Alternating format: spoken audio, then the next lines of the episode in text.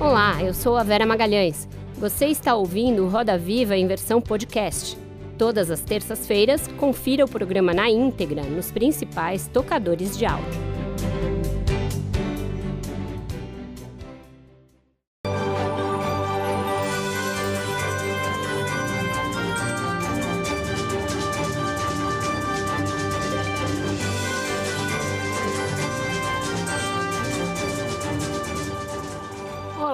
Boa noite. Sejam muito bem-vindos ao Roda Viva. Estamos ao vivo para todo o Brasil pela TV Cultura e emissoras afiliadas e conectados ao mundo pelo UOL e pelas nossas plataformas digitais. O Brasil atravessa uma confluência de crises. A pandemia de Covid-19 está longe de terminar, mas o país mergulha a cada dia num ambiente de tensão entre os poderes da República, exacerbada pela retórica e pelas ações do presidente Jair Bolsonaro. O pano de fundo é a antecipação do debate eleitoral de 2022. O nosso entrevistado desta noite é personagem central em todas essas frentes. Eleito em 2018, acoplando seu nome ao de Bolsonaro, rompeu com ele logo no primeiro ano de mandato e tem sido seu adversário na gestão da pandemia e também nessas outras questões. O protagonismo na batalha pela vacina não se traduziu até aqui em dianteira política. Ele ainda não decolou nas pesquisas de intenção de votos e terá de disputar prévias no PSDB para tentar ser candidato à presidência. Além disso, enfrenta problemas no seu próprio governo, com a crescente infiltração bolsonarista na Polícia Militar e a decisão de reabertura das atividades do Estado, mesmo diante do avanço da variante Delta. Para falar de todos esses aspectos, aspectos que são centrais no debate público, está no centro do Roda Viva hoje o governador de São Paulo, João Dória Júnior. Em campanha para as prévias do PSDB marcadas para novembro, quando será escolhido o candidato do partido à presidência em 2022, ele vem percorrendo outros estados e tenta mobilizar uma base de apoio. Com o partido dividido por conta de três outras candidaturas, busca formar também uma rede de alianças com prefeitos do interior de São Paulo. Empresário, ex-secretário municipal de turismo em São Paulo, ex-presidente da Ibratur, ex-prefeito da capital e governador, agora ele diz estar pronto para a presidência. E apresenta a gestão na crise do coronavírus, que levou a primeira vacina utilizada no país como seu principal trunfo nesta corrida, o que tem provocado vários atritos com o governo federal. Para entrevistar o governador João Dória, nós convidamos Bernardo Melo Franco, colunista do jornal O Globo, Kátia Seabra, repórter especial do jornal Folha de São Paulo, Joel Pinheiro da Fonseca, comentarista da Rádio Jovem Pan e colunista da Folha, Maria Cristina Fernandes, jornalista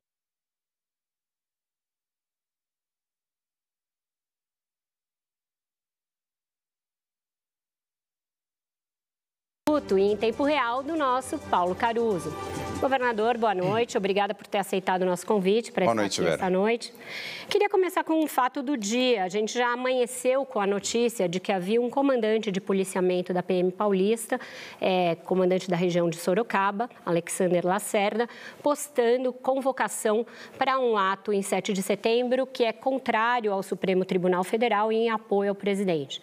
Ele também tem postagens contra o senhor, contra o presidente do Senado e outras autoridades. Ele foi prontamente afastado afastado, mas a gente sabe que não se trata de um aspecto isolado e que essa infiltração nas polícias, essa ideologização das polícias não é um fenômeno só em São Paulo, ele está se espraiando pelo país. Sei que isso também foi tema de reunião hoje dos governadores.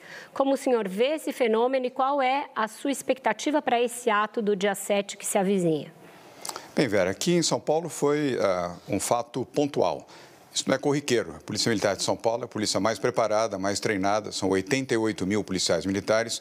Um orgulho para São Paulo. Eu tenho muito orgulho da Polícia Militar e daqueles que a comandam. Uh, o coronel uh, teve um comportamento inadequado ele rompeu com a disciplina e por isso foi afastado, logo cedo. Ele postou de noite, hoje, às 7h15 da manhã, recebeu o telefonema do seu comandante, uh, determinando que ele se afastasse da sua posição. E assim agiremos com quem quer que seja que rompa as regras, principalmente da Polícia Militar. A Polícia Militar, majoritariamente, eu diria, com ampla uh, maioria, cumpre bem o seu papel de maneira correta, de maneira honesta e dentro dos protocolos. Por isso que eu volto a dizer, é um orgulho de São Paulo e eu tenho orgulho da PM de São Paulo. Mas foi o senhor quem, na reunião de hoje, alertou os governadores para esse risco, não? Claro, porque já houve precedentes em outros estados, você mesmo sabe disso, ah, de manifestações feitas ah, dentro das polícias militares. É preciso ter cuidado. As milícias ah, bolsonaristas estão agindo com força redobrada com vista a manifestações no 7 de setembro. Então, eu alertei os governadores, nós temos aqui a inteligência uh, da polícia, da polícia civil e que opera junto com a polícia militar, uh, que observou movimentos, eu diria, muito intensos dessas redes bolsonaristas, uh, estimulando medidas mais duras, inclusive estimulando agressões no dia 7 de setembro e manifestações daqueles que são pró-Bolsonaro. Então, eu fiz o alerta para que todos pudessem estar atentos a isso. É meu dever. Uh, todos os governadores, independentemente das suas posições políticas e dos seus partidos, uh, precisam zelar pela paz e pela harmonia nos seus estados, como nós fazemos aqui em São Paulo. Tá certo. A roda está aberta. Joel, por favor. Governador, boa noite. Boa noite, Joel. Um tema que se destacou aí no seu governo ao longo desse último ano, sem dúvida, foi a pandemia, uma verdadeira guerra contra, muitas vezes, de narrativas ou de políticas contra o governo federal. É fácil olhar para trás e dizer o que devia ou não ser feito, mas eu queria exatamente fazer esse exercício talvez escolas que demoraram demais ou restaurantes que tiveram que abrir e fechar, viagem para Miami, olhando para trás, o que, que, o senhor consideraria que foram erros e aprendizados, portanto, na gestão da pandemia aqui em São Paulo? Joel, eh, não é só a pandemia. Eh, ser um gestor público é uma sucessão de acertos e, circunstancialmente, de erros também. Você precisa ter humildade para aprender sempre, aprimorar e melhorar o seu desempenho. Mesmo na pandemia, onde nós acertamos muito mais do que erramos, cometemos alguns erros e, obviamente, tratamos de corrigir. O ideal é que você não cometa o mesmo erro duas vezes. São Paulo foi o primeiro estado a decretar a quarentena, primeiro estado a constituir uh, um comitê científico denominado Centro de Contingência do Covid-19.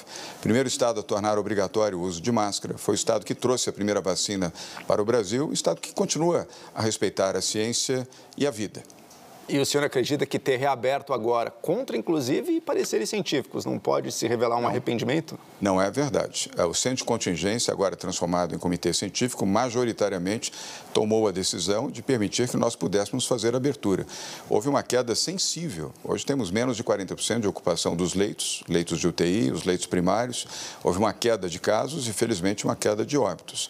Agora, toda a estrutura, você tem votos a favor e votos contra. Também o centro de contingência é um processo democrático, não é unidade.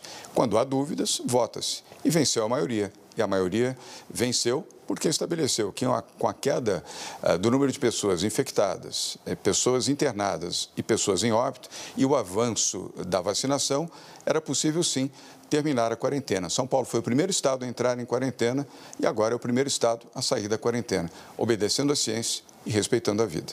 Bernardo, por favor. Governador, boa noite. Boa noite, Eu queria retomar essa pauta da Polícia Militar e do 7 de setembro.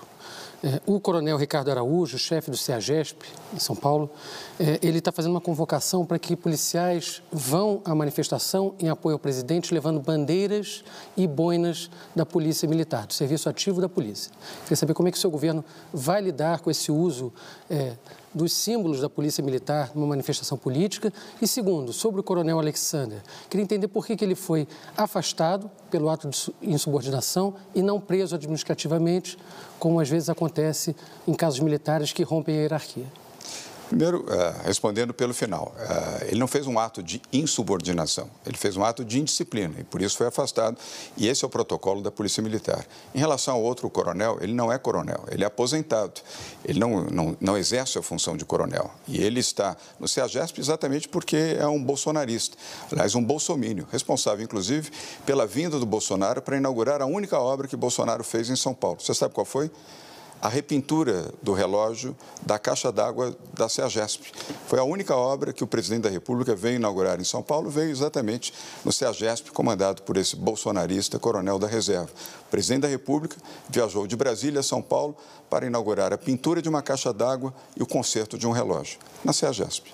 Mas se levarem bandeiras das unidades ativas da PM, não, boinas do serviço ativo, como é que a polícia vai isso agir? Isso não pode ser feito. Isso não pode ser feito. Eu duvido que aqueles que estão nativos efetiva venham a corresponder qualquer convocação desse tipo. Eu volto a reafirmar o que já falei aqui para Vera Magalhães. Bernardo, a Polícia Militar de São Paulo é uma polícia de respeito. 88 mil policiais militares uh, que representam a melhor polícia militar do país. E por quê? Há várias outras polícias militares muito boas no Brasil, mas a mais bem treinada e preparada é a Polícia Militar de São Paulo. E eu confio no seu comando e confio também no general João Campos, que foi general, comandante do Sudeste, hoje é o secretário de Segurança Pública do Estado de São Paulo. Confiança, determinação e orgulho pela PM de São Paulo.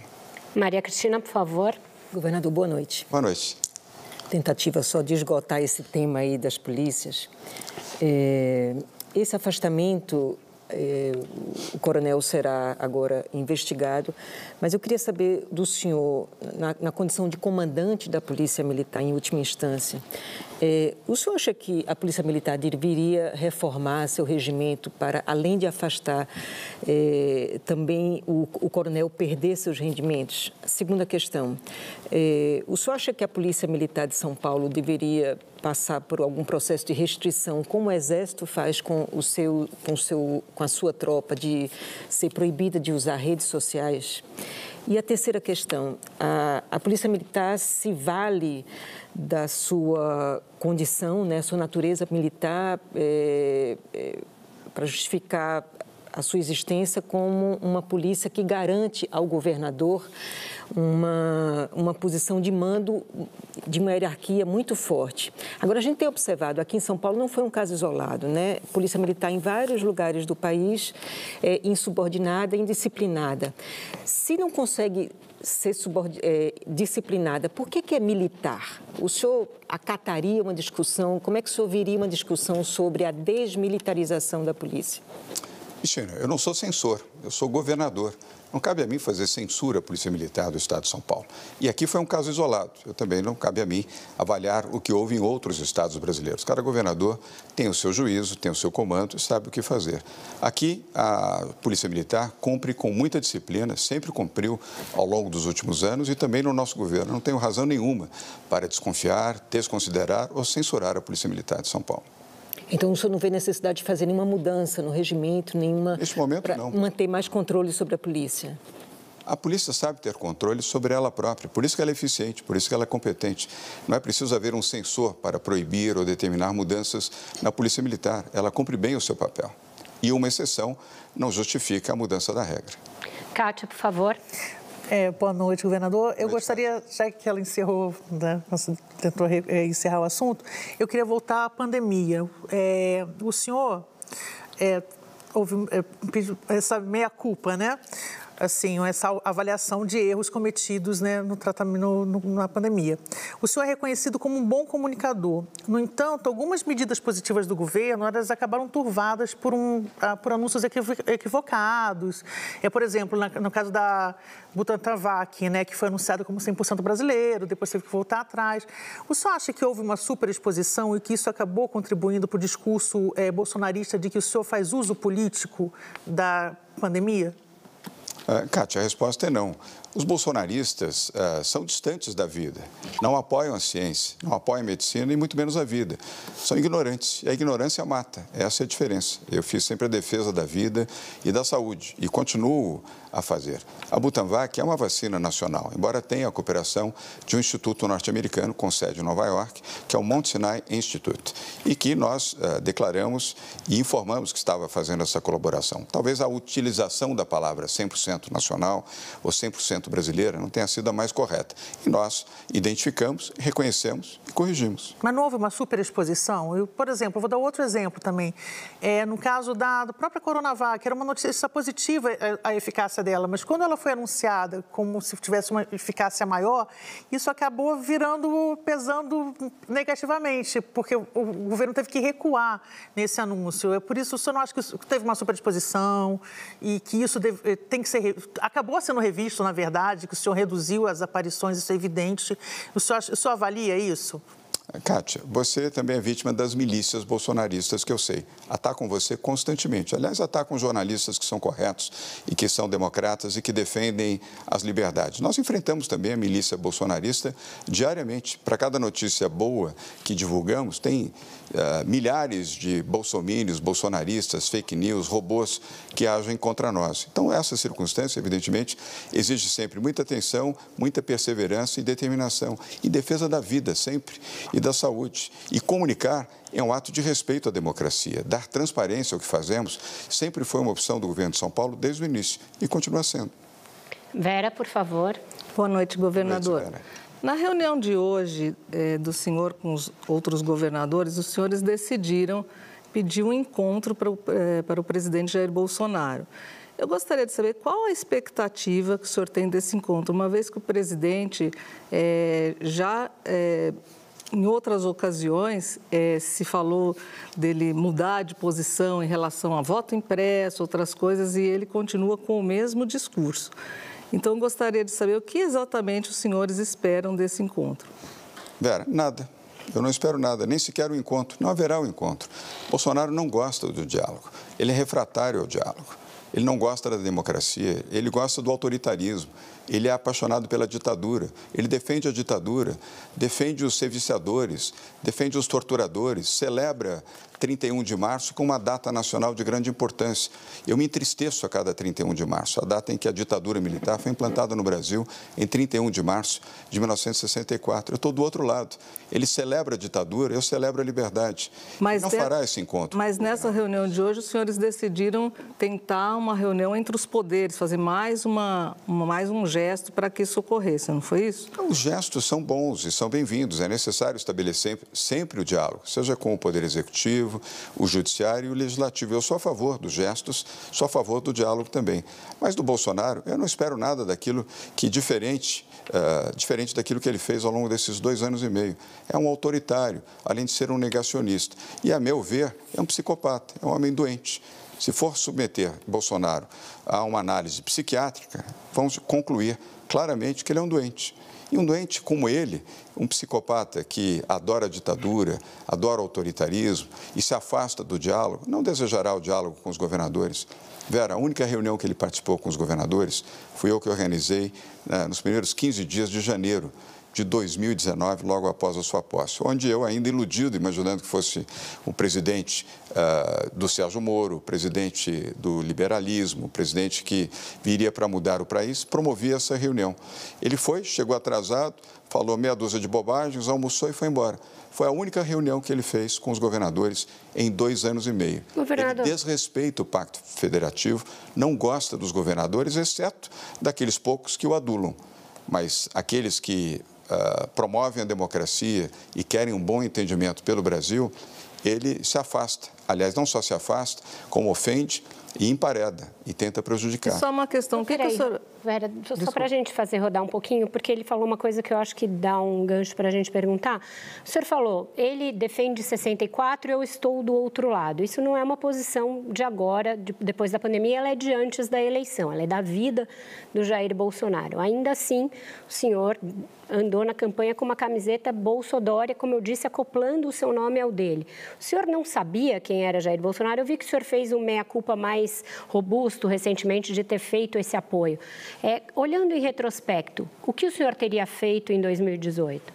Vera, eu sei que você insiste nesse tema, mas eu vou insistir em dizer a você que, assim como eu, milhões de brasileiros cometeram um engano. Você tem dúvidas sobre as convicções uh, democráticas de Sérgio Moro? Não, não refleti a esse respeito. Tenho, tenho certeza que em você, alguma medida. Eu tenho certeza que você não tem. Eu não tenho. Assim como do Luiz Henrique Mandetta, assim como de Salim Matar, assim como de vários outros que uh, foram Salim expurgados. Matar, o senhor não tem? O senhor acha que ele não está do, do, lado do, do, Bolsonaro até hoje? Eu, eu não o vejo uh, desta forma. Se estivesse, teria continuado no governo, porque teria saído uh, do governo Bolsonaro se ele tinha uma função de secretário executivo de desestatização. Assim como você, como eu, milhões de pessoas se decepcionaram. Eu não iria votar no PT. Eu fui contra o PT e venci o PT.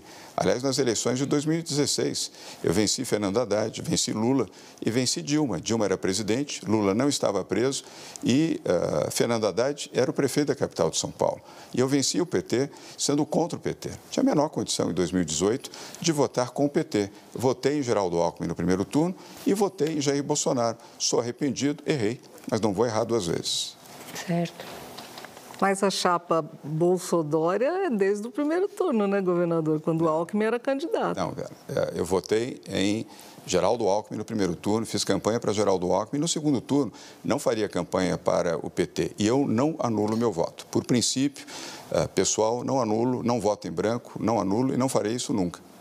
Falando em sobre, sobre a, a, o Bolsodória ainda, não foi apenas uma declaração de voto. O senhor, inclusive, imitou é, uma boa parcela do discurso autoritário do presidente Bolsonaro na campanha. Dou um exemplo. Bolsonaro faz apologia da violência policial.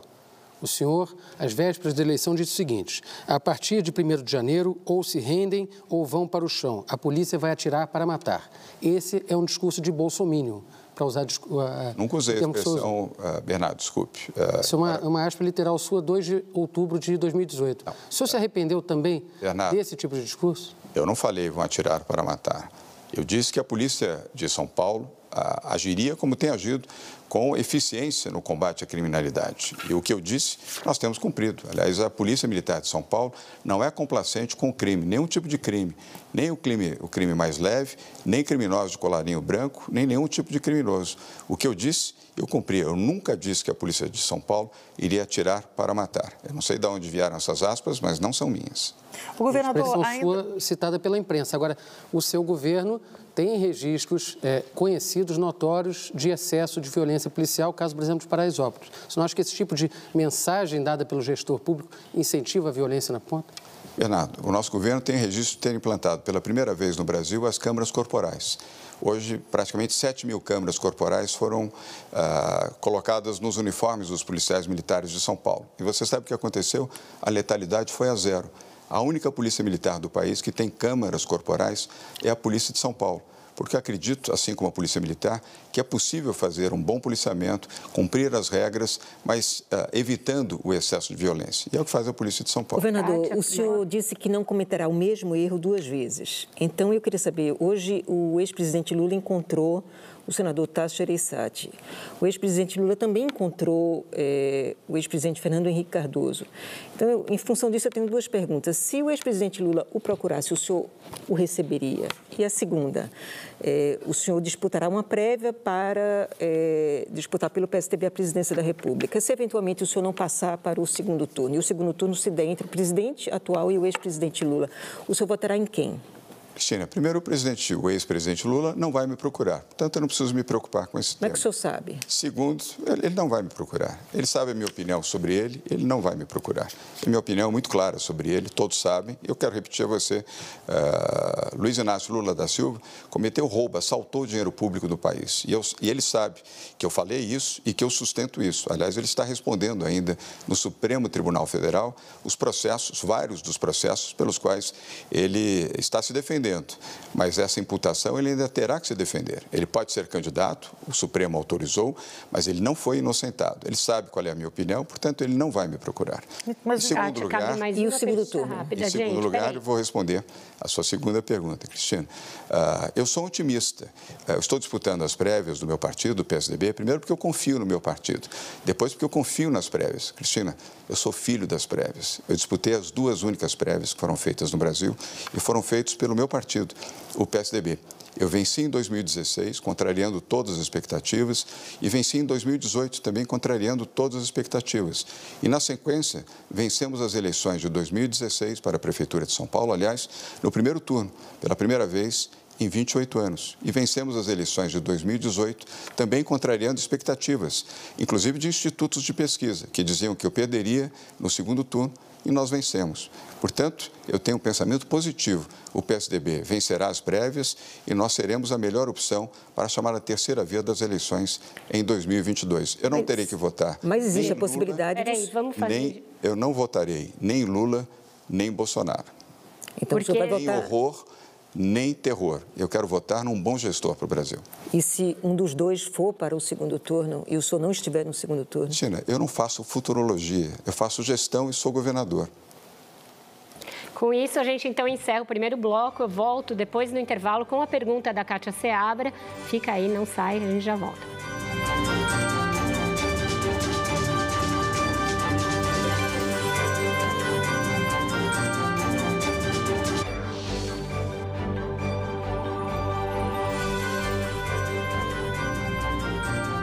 Bradesco. Transforme o futuro.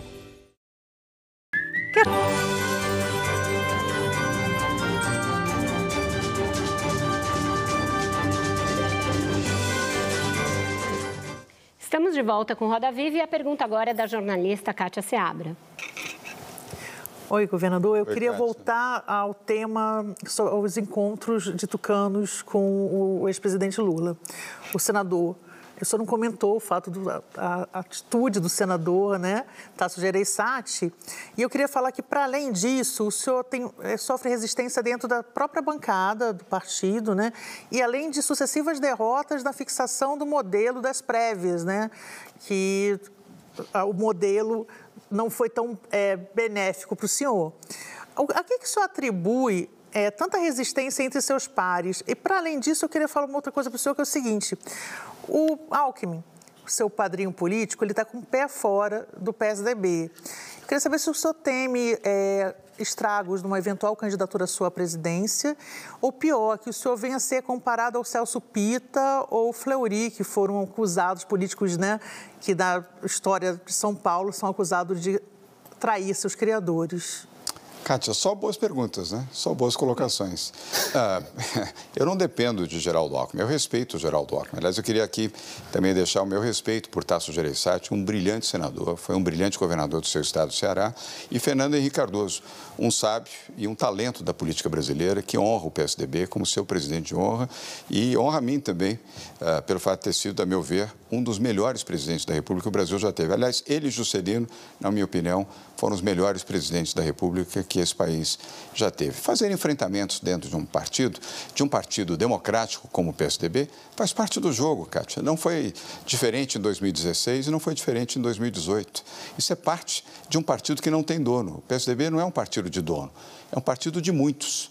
Isso faz parte. Alguns concordam, outros não. É preciso ter paciência, discernimento, compreensão, perdão e avançar trabalhando. É o que eu tenho feito sempre dentro do PSDB. Eu sou integrante do PSDB desde 2001. Sou de um só partido e não fui filiado de ocasião nem de eleição. Eu fui filiado por opção. Gosto e continuarei a gostar do PSDB, com as suas qualidades e com os seus defeitos. Joel, por favor. Governador, o senhor teve o grande mérito de ir atrás da vacina lá atrás e trouxe de fato a Coronavac para o Brasil e começou a vacinação mais cedo aí do que o resto do país. Na divulgação dos dados sobre a Coronavac, tanto o senhor quanto o Instituto Butantan repetidamente disseram que ela tinha eficácia de 100% no, na questão da morte, que ela reduzia as mortes em 100%. Ficou claríssimo futuramente que isso não é verdade, e especialmente para os pacientes, para as pessoas idosas, essa redução é substancialmente menor. Será que se tivesse havido menos política naquela divulgação, teria se passado menos uma imagem de segurança que não era real e que pode ter levado pessoas a se comportar de maneira mais imprudente, acreditando-se que estavam protegidas quando na verdade não estavam? Joel, uh, primeiro os dados não são meus, nem do Butantan, são da Anvisa. Quem fez o estudo para homologar e validar a Coronavac foi a Anvisa, Agência Nacional de Vigilância Sanitária. Uh, durante meses, a Anvisa estudou, avaliou e ela que se pronunciou sobre a eficácia da vacina. Não foi nem o Butantan, nem o governador de São Paulo. E eu confio na Anvisa. Aliás, eu creio que você confie também. É a Agência Nacional de Vigilância Sanitária. E é uma agência, a meu ver, que tem agido de maneira muito correta, especialmente nos últimos meses, depois que compreendeu a dimensão e a importância uh, da crise da pandemia e aqueles técnicos, cientistas, médicos, infectologistas e especialistas e pesquisadores da Anvisa têm se manifestado de forma muito correta. Os dados, repito, portanto, não são nem do Butantan, nem do governador Mas de São Paulo. Era da Anvisa, era a extrapolação dos dados do estudo clínico para uma conclusão de que, de fato, havia uma redução de 100% em mortes. Não há um cientista que validasse esse tipo de conclusão. E mesmo assim o governo escolheu fazer. Eu vou recomendar que você questione a Anvisa e não a mim. Eu não comunicação fiz... do governo, governador. Não, e do nós Butantan. só reproduzimos, well, desculpe, nós só reproduzimos as informações que a Anvisa forneceu. Nós nunca dissemos que a vacina do Butantan tinha um grau X ou Y de eficácia. Quem fez isso, aliás, foi por isso que ela foi aprovada Os pela Anvisa. do Butantan falaram exatamente isso. Agora eu quero dizer a você, foi essa vacina que me salvou, porque eu tomei a Coronavac, estou salvo, estou vivo e estou aqui. E fui infectado duas vezes. Viva a vacina, seja qual for, e viva a Coronavac. Governador, em relação à Coronavac ainda, a Anvisa decidiu na semana passada não aprovar ainda o seu uso em crianças e adolescentes, alegando justamente que o Butantan ainda não forneceu todos os dados suficientes. Como o senhor viu essa decisão e como o senhor vê a discussão é, que está ainda em andamento sobre a necessidade de uma terceira dose? da vacina? Por partes. No primeiro tema, o Butantan uh, vai obter as informações solicitadas pela Anvisa. As informações têm que ser fornecidas pelo laboratório Sinovac, que é quem fabrica os insumos da vacina. O Butantan já solicitou e atenderá a demanda da Anvisa. E, como eu entendo, com normalidade. É o papel da Anvisa uh, ser rigorosa, ser precisa, para ter convicção de que uma vacina aprovada para adolescentes e crianças seja uma vacina eficaz e segura. Portanto, a Anvisa está cumprindo e bem o seu papel. Em relação à terceira dose, a opção de São Paulo pelo seu comitê científico é primeiro de vacinar uh, a totalidade da população, dar a segunda dose e aí sim avaliar a necessidade e opção da terceira dose. Antes de terminar a vacinação com a segunda dose, não faz sentido você vacinar a terceira dose. E as pessoas que não tomaram ainda a segunda dose? Vamos completar a vacinação, seja com a Coronavac, seja com a AstraZeneca, seja com a Pfizer, e aí sim pensar e praticar eventualmente a terceira dose, com qualquer, qualquer uma das vacinas. A Vera tinha pedido? É, governadora, eu gostaria de voltar um pouquinho à questão do voto impresso. Que todas essas manifestações em defesa do presidente Bolsonaro, contra o Supremo Tribunal Federal, é, pelo impeachment dos ministros do Supremo, é, tem também é, essa discussão do, do, voto impresso. Duas coisas que eu queria saber do senhor. A, a, que o senhor atribui essa defesa do presidente Bolsonaro ao voto impresso? O senhor acha que seria uma estratégia é, dele já é, um, para construir um discurso de uma eventual derrota em 2022? E a segunda coisa, o seu partido, o PSDB, a, votou majoritariamente, a bancada do PSDB na Câmara, majoritariamente a favor do voto impresso. Dos 32 deputados, 14 foram favoráveis ao voto impresso, 12 contra, 5 se ausentaram e houve uma abstenção que foi a do deputado Aécio Neves. O PSDB se tornou uma linha auxiliar do Centrão na Câmara? Vera, em relação à sua primeira pergunta, você mesmo respondeu, e acertadamente, aliás. Bolsonaro prepara o discurso para sua derrota. Ele será derrotado nas eleições de 2022 e já prepara a sua derrota. É inacreditável que alguém que tenha sido eleito pela urna eletrônica, portanto, pelo voto eletrônico, conteste a sua própria eleição. Só na cabeça de um psicopata. Eh, ele foi eleito com voto eletrônico. Há 25 anos que presidentes, governadores, senadores, deputados são eleitos pelo voto eletrônico. Não há nenhuma necessidade de se implementar o voto impresso, exceto para justificar o injustificável, a derrota que terá Bolsonaro nas eleições de 2022. Em relação ao PSDB, volto a dizer, é um partido que não tem dono, Vera. Uh, tem aqueles que participam do PSDB e tomam as suas decisões. Quero registrar que a bancada do PSDB de São Paulo, sete deputados federais, os sete votaram contra Bolsonaro e representam um orgulho para São Paulo. Dos sete parlamentares federais, os sete, a meu ver, votaram corretamente, votaram a favor da democracia. Agora, não cabe a mim avaliar os demais deputados. Eu não sou presidente do PSDB. Nós temos um grande presidente, aliás, que é o Bruno Araújo, que, aliás, está assistindo o programa uh, nesta noite, está aqui presente no estúdio, uh, e ele sabe conduzir, a meu ver, muito bem uh, o PSDB. Governador, mas ainda existe, e não dá para negar isso, uma influência muito grande do deputado Aécio Neves, que o senhor tem combatido. O senhor, inclusive, defendeu sua expulsão do partido, uma tese que não prevaleceu. Nessa questão do voto impresso, por exemplo, ele foi a única pessoa da, da Câmara que, que votou por uma abstenção. abstenção. E a maioria da, da bancada do PSDB votou a favor dessa tese, que é uma tese, aliás, que o PSDB ajudou a insuflar em 2014 ao pedir uma auditoria do voto eletrônico. Foi ali a semente dessa desconfiança. O senhor não acha que cabe ao partido uma remissão histórica de ter feito essa, esse pedido de auditoria naquela ocasião? Vera. Pelo próprio Aécio Neves, aliás? Por partes. Uh, o pedido foi feito pelo partido e não por Aécio Neves. E fez uma auditoria, aliás, uma ampla auditoria de várias semanas, inclusive com auditores americanos, auditores brasileiros, convidados pelo PSDB, sob a coordenação de um grande parlamentar, aliás, de São Paulo, deputado Carlão Sampaio, que já foi promotor público, conhece profundamente o sistema eleitoral, fez a investigação profundamente e concluiu que não houve fraude. É inviolável. As, as, urnas eletrônicas são invioláveis. O PSDB deu sim uma contribuição para mostrar que o sistema eleitoral eletrônico é sólido e seguro. Não há nenhuma razão que motive a mudança para o voto impresso. Em relação a Aécio Neves, Aécio Neves uh, tem a síndrome da derrota e começou a sua pior derrota naquele triste telefonema que ele dirigiu a um empresário aqui de São Paulo pedindo propina. Uh, eu entendo que pessoas que pedem propina a empresários do meu partido deveriam se afastar. Antes, de, antes que o partido pedisse a sua expulsão, ele deveria ter dignidade de se afastar do PSDB e faça a sua defesa. Se for inocentado, volta. Aliás, essa foi a posição que eu defendi. Ele não teve essa grandeza. Aliás, não teve a grandeza agora também, porque ele trabalhou a sua bancada, se é que podemos chamar assim, para votar a favor de Bolsonaro contra a democracia. E na hora do vamos ver, se absteve. Foi um covarde, aliás, mais uma vez. Governador, governador o fato é que o Aécio Neves já demonstrou ter força dentro da bancada.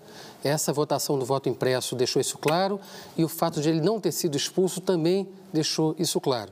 Ele recentemente disse sobre a sua candidatura o seguinte: se eu for o candidato do PSDB, o senhor levaria o PSDB a um isolamento absoluto e transformaria o PSDB num partido nanico.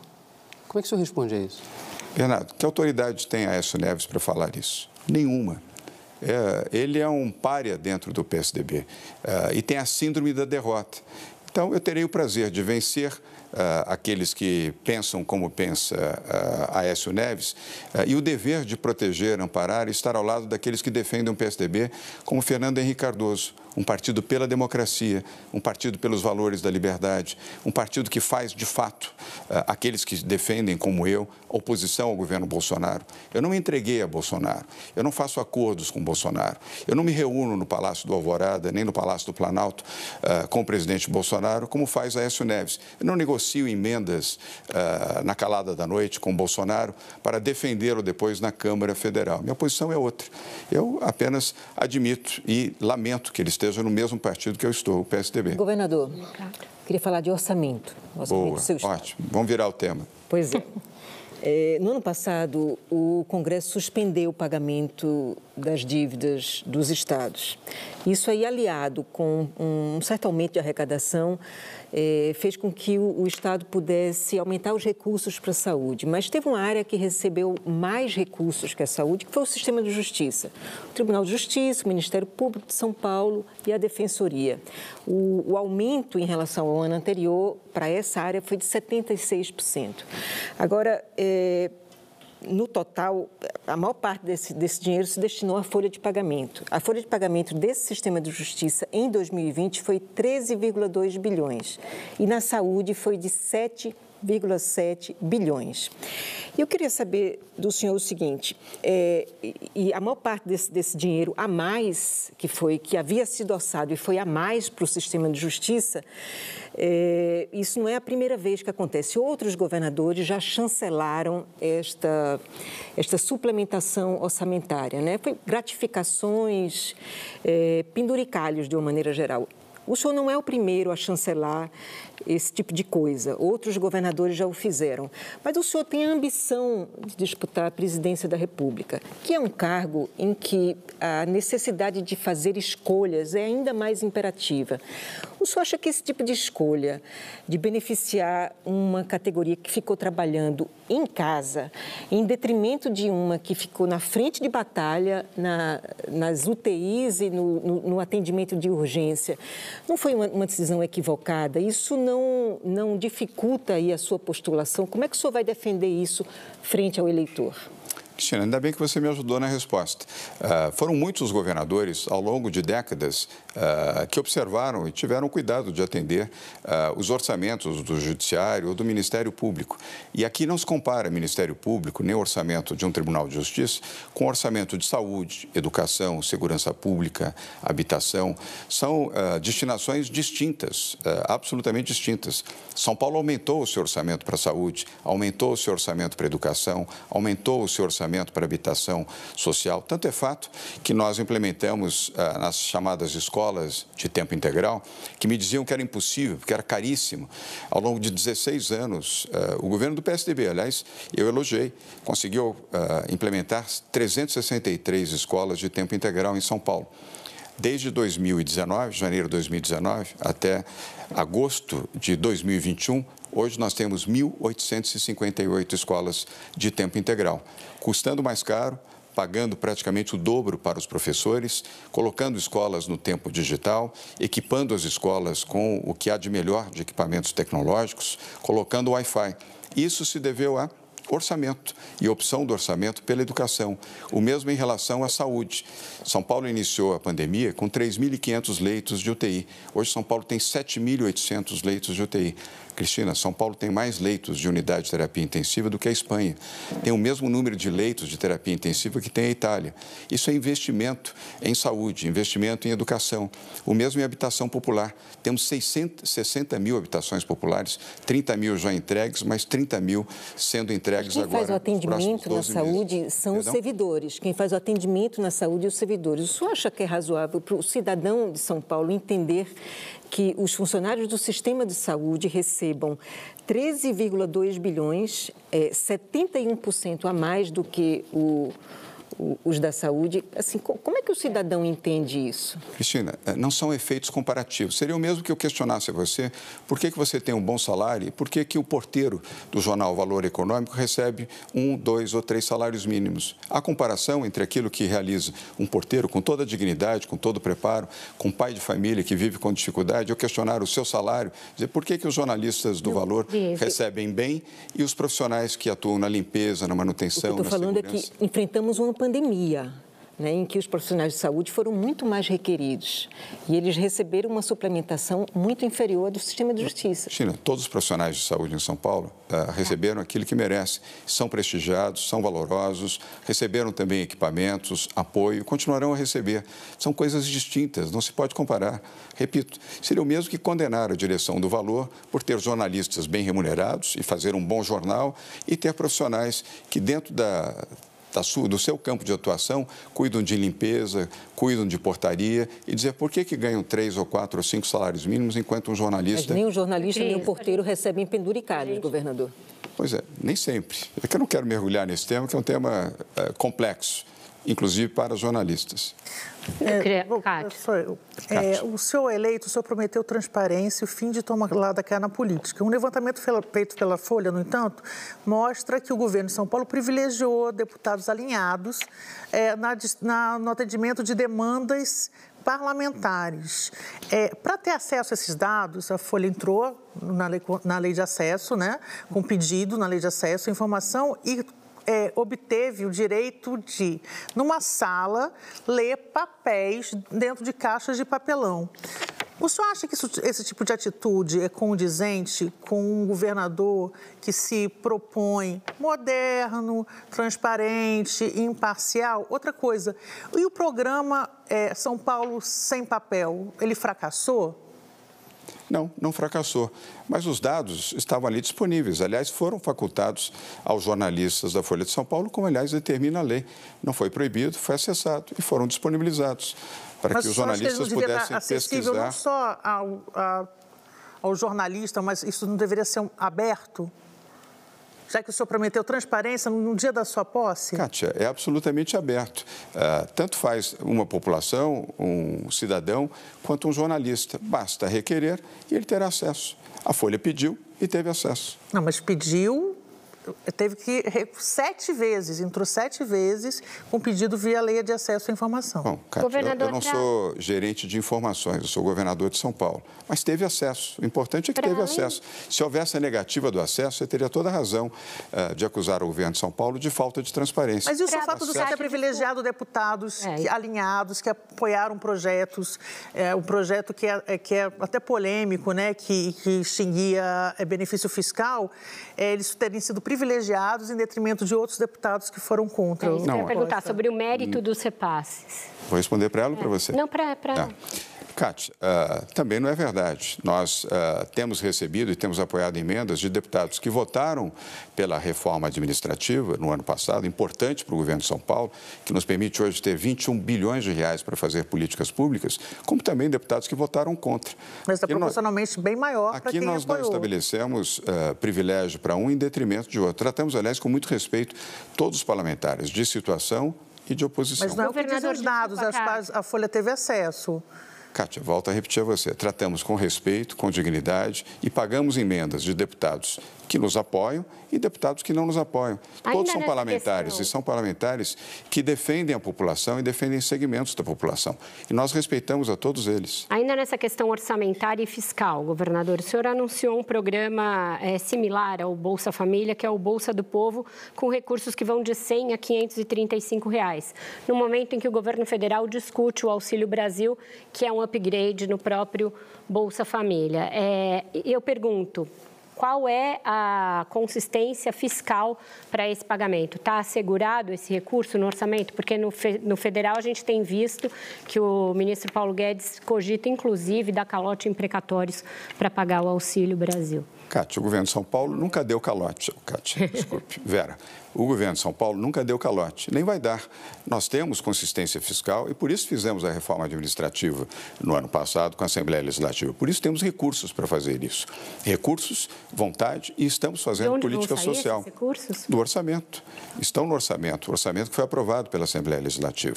Para práticas e programas sociais importantes, eh, como Bolsa do Povo, como Dignidade Íntima, um programa, aliás, pela primeira vez implementado no Brasil, que oferece absorventes femininos para mulheres vulneráveis e alunas da rede pública para que tenham a sua dignidade preservada recebendo absorventes, 50 milhões de reais para esta finalidade. Da mesma maneira, para a compra do alimento solidário, 2 milhões e 300 mil cestas do alimento solidário para atender a população vulnerável. O Vale Gás, que atende 2 milhões de pessoas, oferecendo dinheiro para aquisição de um botijão de gás para atender famílias vulneráveis a cada dois meses. E outros programas, como o São Paulo Acolhe, que oferece 300 reais por mês para filhos de famílias que desapareceram, pais e mães ou pais ou mães que simplesmente desapareceram e foram uh, perderam a vida pela Covid-19. O São Paulo acolhe, São oferece sustentáveis fiscalmente e claro, no tempo esses programas. Claro, e São Paulo jamais vai furar teto ou vai desobedecer uh, uma política fiscal rigorosa. São Paulo fez a reforma e por isso pode fazer políticas sociais amplas, como tem feito. Eu tenho uma pergunta de orçamento, já que a gente está nesse. Claro. É, dados do SICONF, da Secretaria do Tesouro Nacional, mostram que a dívida de São Paulo está diminuindo. Ficou em 149,3% da receita, de 2018 até agora. No entanto, os investimentos, sem corrigir pela inflação, estão caindo, os investimentos, no conceito de despesa liquidada é, eram 8,2 bilhões em 2018, foram para 7,2 bilhões em 2019, em 2020 6,5 bi e nesse ano, até junho, 2,3 bi. Por que, que isso está acontecendo? Haverá é, uma avalanche de obras nesse segundo semestre ou para onde estão indo esses recursos? Vera, o bom de falar com um jornalista bem informado é isso. Você tem boas informações, estão corretas as suas informações.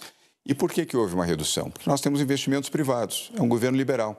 Nós fomos nove vezes à Bolsa de Valores de São Paulo, a B3, para fazer programas de desestatização, colocando investimento privado e não investimento público, e reservando o investimento público para onde ele é necessário. Porque, porque esse número, esses números que eu citei são do investimento, da, da dotação orçamentária de 13,4 bi, né?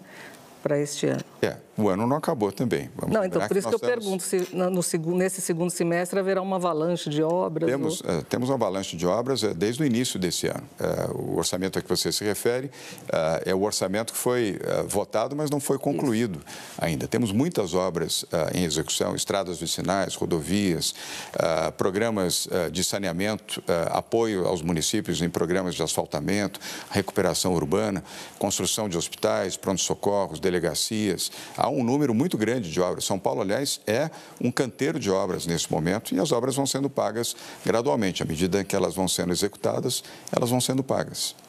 Com isso, então, a gente fecha o nosso segundo bloco da entrevista e volta já já, depois do intervalo, com mais Roda Viva com o João Dória Júnior. Não sai daí.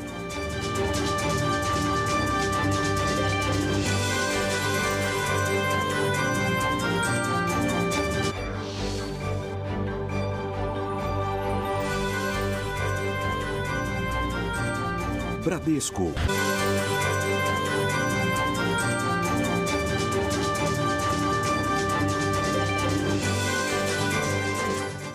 Estamos de volta com o Roda Viva com o governador João Dória. Governador, recentemente o presidente Jair Bolsonaro fez uma declaração contra o prefeito Bruno Covas, falecido recentemente de câncer, que causou perplexidade em todos. Ato contínuo, o senhor anunciou um estágio para o filho dele, Tomás, que respondeu ao presidente, e ele também fez uma solenidade para se filiar ao PSDB. Eu pergunto ao senhor: não tem um uso político de uma tragédia nesse episódio e não fere o princípio da meritocracia que o senhor sempre defendeu, um estágio para um correligionário, um correligionário que faleceu recentemente, e em termos bastante vantajosos em relação a outros programas de estágio do governo? Primeiro, não. É, o que eu queria, é, de início, Vera, é condenar a postagem feita por Jair Bolsonaro. É um desrespeito à memória do Bruno Covas. Ele foi desrespeitoso com a memória do Bruno, com a família do Bruno e com o filho do Bruno. Uh, o Tomás é um excelente rapaz, fez 16 anos, está fazendo um estágio, ele faz pela Comunitas, que é uma instituição do terceiro setor, faz, portanto, dentro da regularidade. Ele gosta de política, provavelmente estará na área política, está fazendo isso sem nenhum prejuízo às suas atividades acadêmicas. Eu tenho, uh, pessoalmente, uh, um dever com o Bruno. Os últimos dias de vida do Bruno, eu fui visitá-lo no hospital. Três dias depois, infelizmente, ele faleceu e ele me pediu que cuidasse do seu filho. E Mas é isso não fere o princípio da impessoalidade na administração pública? Claro. Claro. Mas qual, é, qual a dificuldade, qual o problema de ter um estagiário? É, é porque a... Mas é que entre tantos estagiários, né, governador, as empresas, por exemplo, o senhor sempre defendeu esquema de gestão como na iniciativa privada, fazem processos de seleção para contratar os seus estagiários, seus trainees, buscam diversidade, buscam trazer pessoas menos favorecidas. O senhor está pegando alguém que é de uma família política, de uma família tradicional do PSDB, trazendo para dentro no momento em que o senhor disputa um processo no próprio PSDB. Não me parece Vera, seguir esses nenhum nisso. Uh, você imagina que eu vou selecionar secretários de Estado, colaboradores do governo, uh, por processo seletivo ou por competência, por capacidade, por aquilo que eles podem representar no cumprimento das suas funções? Se for de outra forma, me diga. Eu não conheço um governador, pelo menos que se diga gestor, que não escolha os seus colaboradores. Eu não vejo mal nenhum. E considero até esse assunto uh, de baixa pertinência para fazer parte de um debate aqui do Roda Viva. Me perdoe. O senhor é pré-candidato, o é pré-candidato à presidência e suas ações é que vão ser avaliadas é, caso o senhor venha concorrer. Então, é, como o senhor não demonstra nenhum é, arrependimento em relação a como se expôs na condução da pandemia, ou então mesmo no apoio ao Bolsonaro, eu queria que me é, saber se o senhor se pergunta por que, que o senhor mantém ainda no patamar de 5% nas pesquisas é, de intenção para a presidência da República. Por que, que o senhor acha onde que o senhor errou? Kátia, tempo ao tempo. Você analisa política há muitos anos. Você é decana do jornalismo. Embora jovem, é decana do jornalismo. Ah, o tempo, do, o tempo da política não é o nosso tempo. Eu, quando, há oito meses das eleições para prefeito, em 2016, eu tinha 1%, não tinha 5%. 1%. Aliás, a pesquisa era do Ibope. 1%. Nada mais animador para um candidato a prefeito de São Paulo. Quando o líder daquela pesquisa era Celso Russomano, com 38. O segundo colocado era Fernando Haddad, com 24. A terceira colocada era Marta Suplicy, com 17. Eu tinha 1%. Você sabe qual foi o resultado das eleições em São Paulo, não sabe? Nós vencemos no primeiro turno com 53% dos votos, oito meses depois. Tempo ao tempo. Uh, diferentemente do jornalismo, na política você não pode ser ansioso. Mas o senhor enfrentando dificuldades de, na, dentro do próprio partido para unificação dentro do seu próprio partido, para obtenção de apoio dentro do seu próprio partido. O senhor acredita que o senhor tem a capacidade de se transformar, de aglutinar apoio para ser a terceira via, para personificar a candidatura de terceira via? Ou o senhor não acredita nisso, acha que vai ter candidato de diferentes partidos? Não, eu acredito na melhor via. Uh, portanto, acredito na terceira via. Aliás, a pesquisa Datafolha, uh, o seu jornal, indicou isso. 52% da população pesquisada naquele momento, isso tem quatro, cinco semanas, indicou que não quer nem Lula nem Bolsonaro. Portanto, quem deseja a terceira via ou a melhor via é exatamente a população. Só para encerrar e essa questão terão. das pesquisas, governador, hum. em relação à vacina, por que o senhor acha que é, é esse ativo do senhor ter brigado pela vacina, que é seu e em todos você conhece, é, não pegou na população e não chegou a ampliar é, a sua aprovação no governo e nem a sua intenção de voto? Vera, é a mesma resposta a Cátia. Tempo ao tempo. Agora, ah, com a população vacinada, aqui em São Paulo nós temos 96% da população já com a primeira dose, temos 36% da população com as duas doses, estamos agora sem a necessidade de fazer a quarentena, então tudo a seu tempo. Haverá esse reconhecimento. No momento certo, na hora certa. O senhor falou na sua Kátia, imagem... Kátia, Kátia, a gente precisa fazer a roda girar, Vera. Governador, é que é o mesmo dominar assunto a ansiedade das, na política. das prévias. As prévias no PSDB estão marcadas para o dia 21 de novembro. E o senhor disse que que o candidato que vencer as prévias no PSDB vai sair fortalecido para negociar com outros partidos desse mesmo campo para ser um nome alternativo, uma terceira via. Só que até agora a gente não vê ninguém disposto a abrir mão de sua candidatura. Né?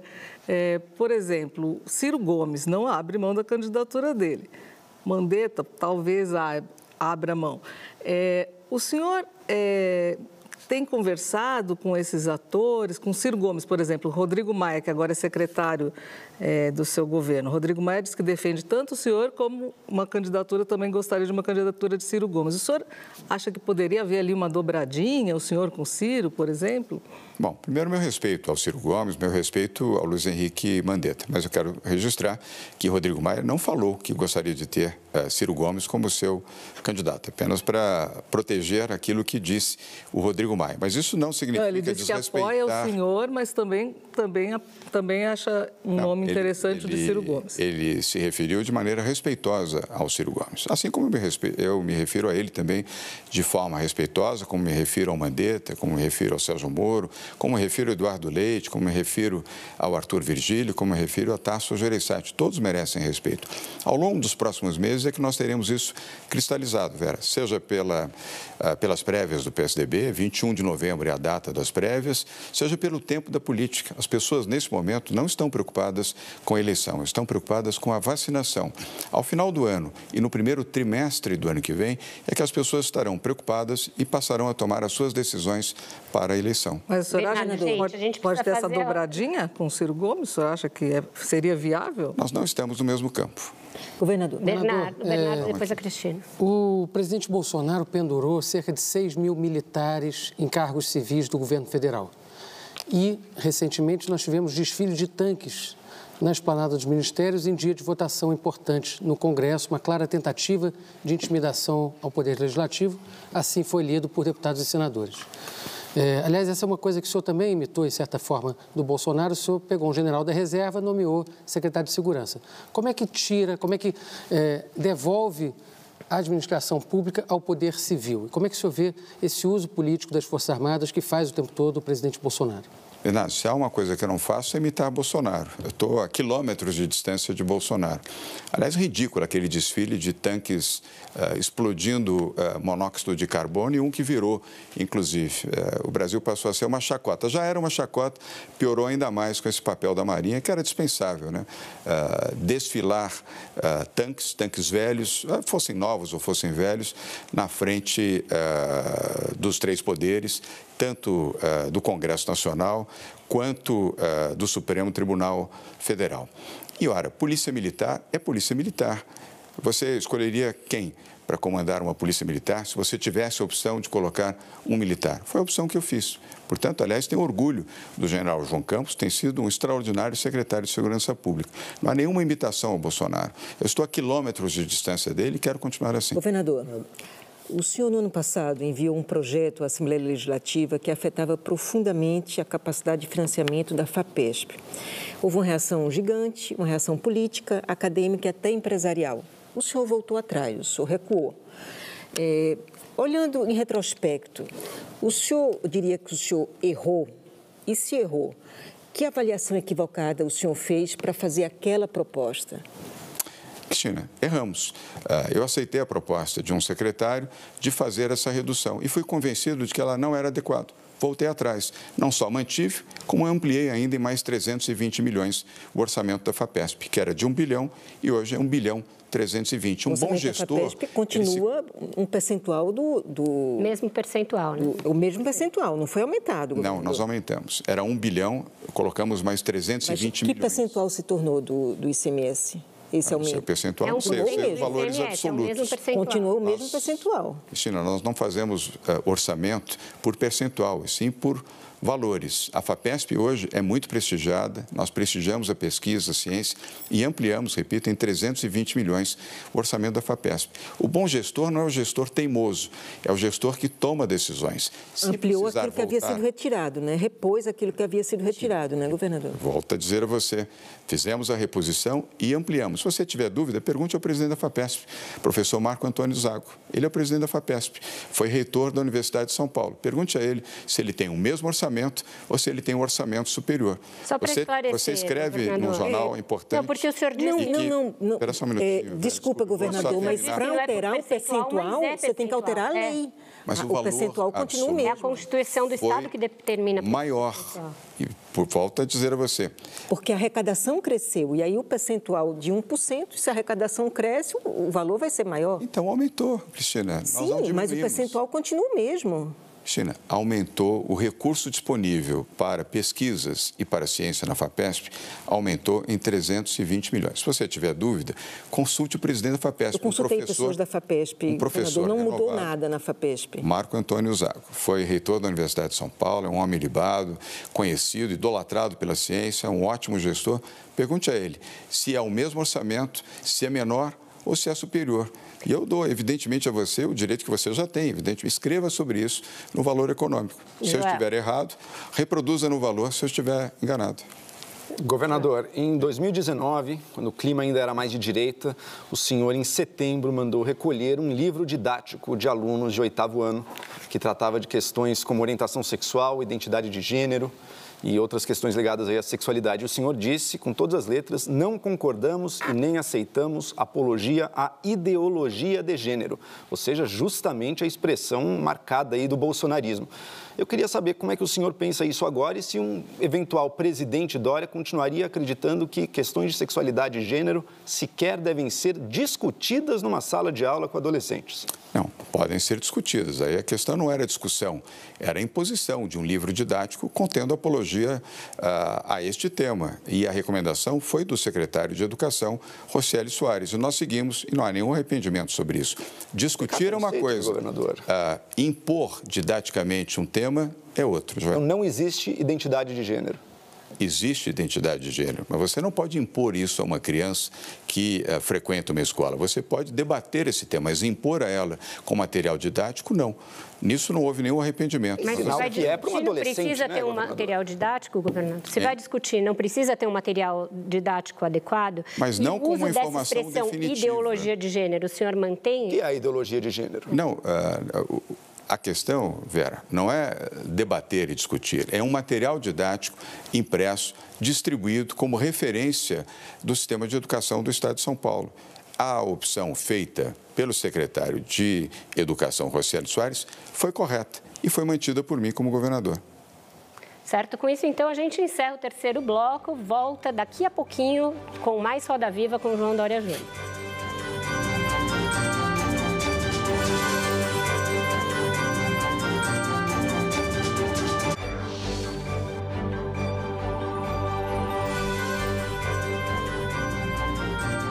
Bradesco. Transforme o futuro.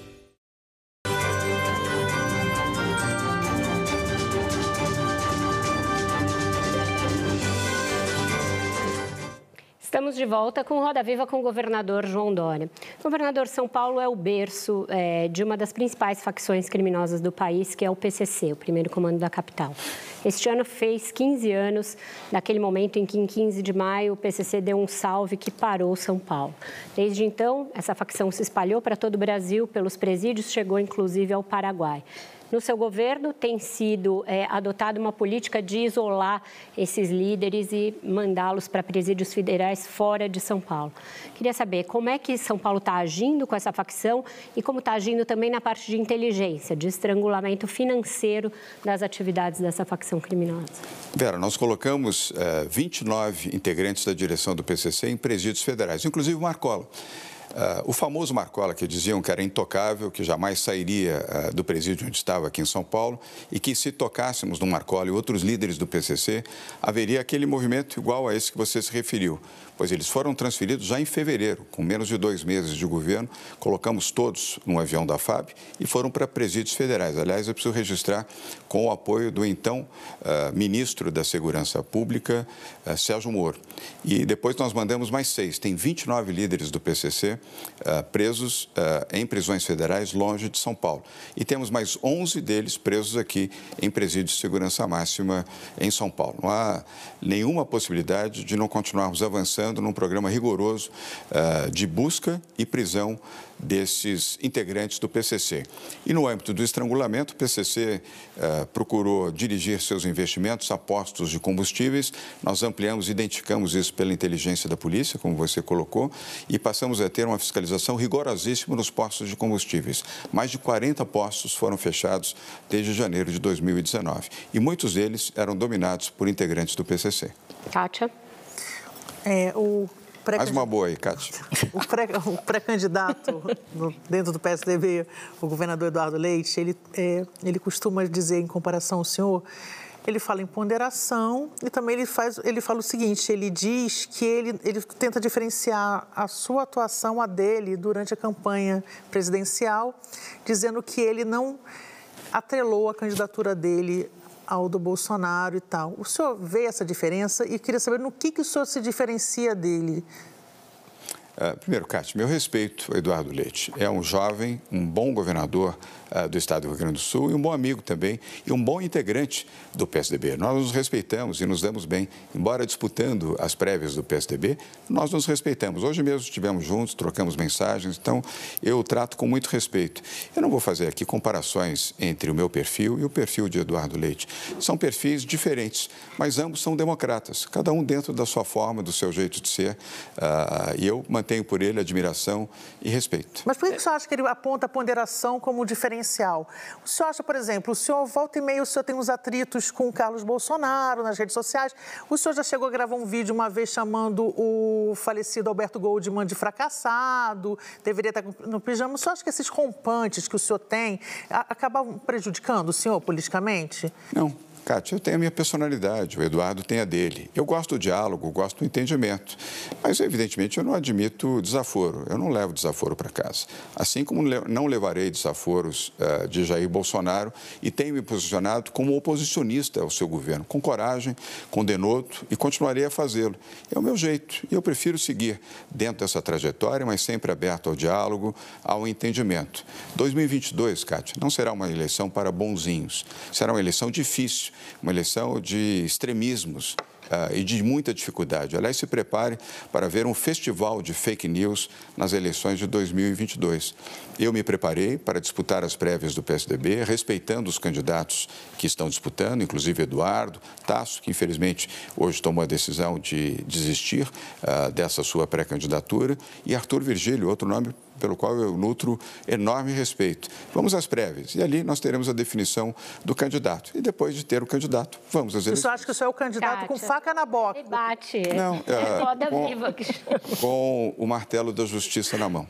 Bernardo, por favor. É, o senhor é, além de ter apoiado Bolsonaro na campanha, o senhor, depois já da posse dele, se tornou um entusiasmado defensor do ministro Paulo Guedes.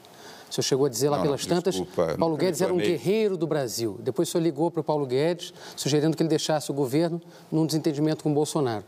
Hoje o Paulo Guedes está eh, defendendo aí calote imprecatório, está procurando formas de driblar o teto de gastos, enfim, já foi abandonado por parte do empresariado. O senhor diz agora que se arrependeu do apoio a Bolsonaro. O senhor também se arrependeu do apoio a Paulo Guedes? Bernardo, você está muito no passado. Uh, fique um pouco mais no presente. Analisar fatos de um ano e meio, dois anos atrás, é diferente dos fatos hoje. Mas Eu foi não... assim que o senhor se elegeu, foi com esse discurso.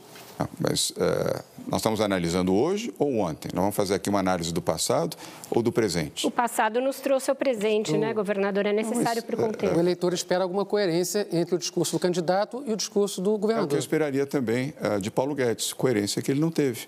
Hoje a posição do Paulo Guedes, e você sabe disso, não é a mesma posição que ele tinha durante a eleição nem no início do seu governo.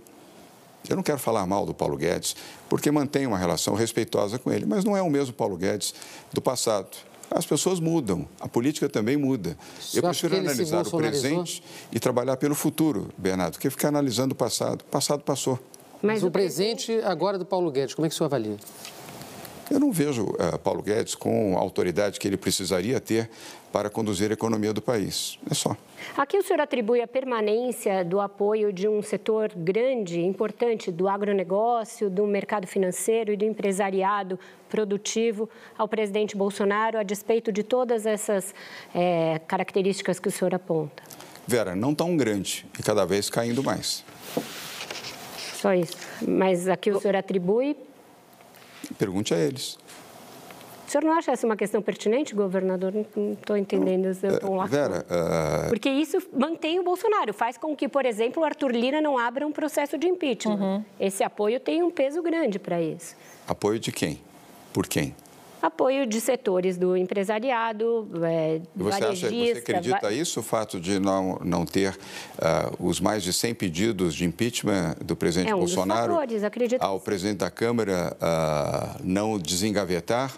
É porque alguns setores do empresariado de São Paulo... Então, o que, você atribui? São Paulo, eu não falei de São Paulo. É. Mas então... você acha que é essa a razão que move é a Arthur Lira a não Qual colocar é a o voto de impeachment? Qual é a razão? Não é essa, Vera.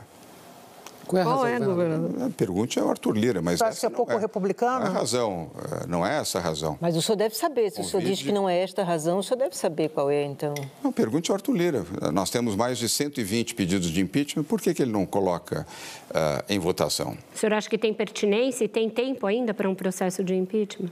O senhor acha que já tem crimes de responsabilidade? Cabe ao Congresso, eh, Vera, cabe ao Congresso Nacional, cabe à Câmara uh, essa definição e aos seus parlamentares, e ao presidente da Câmara.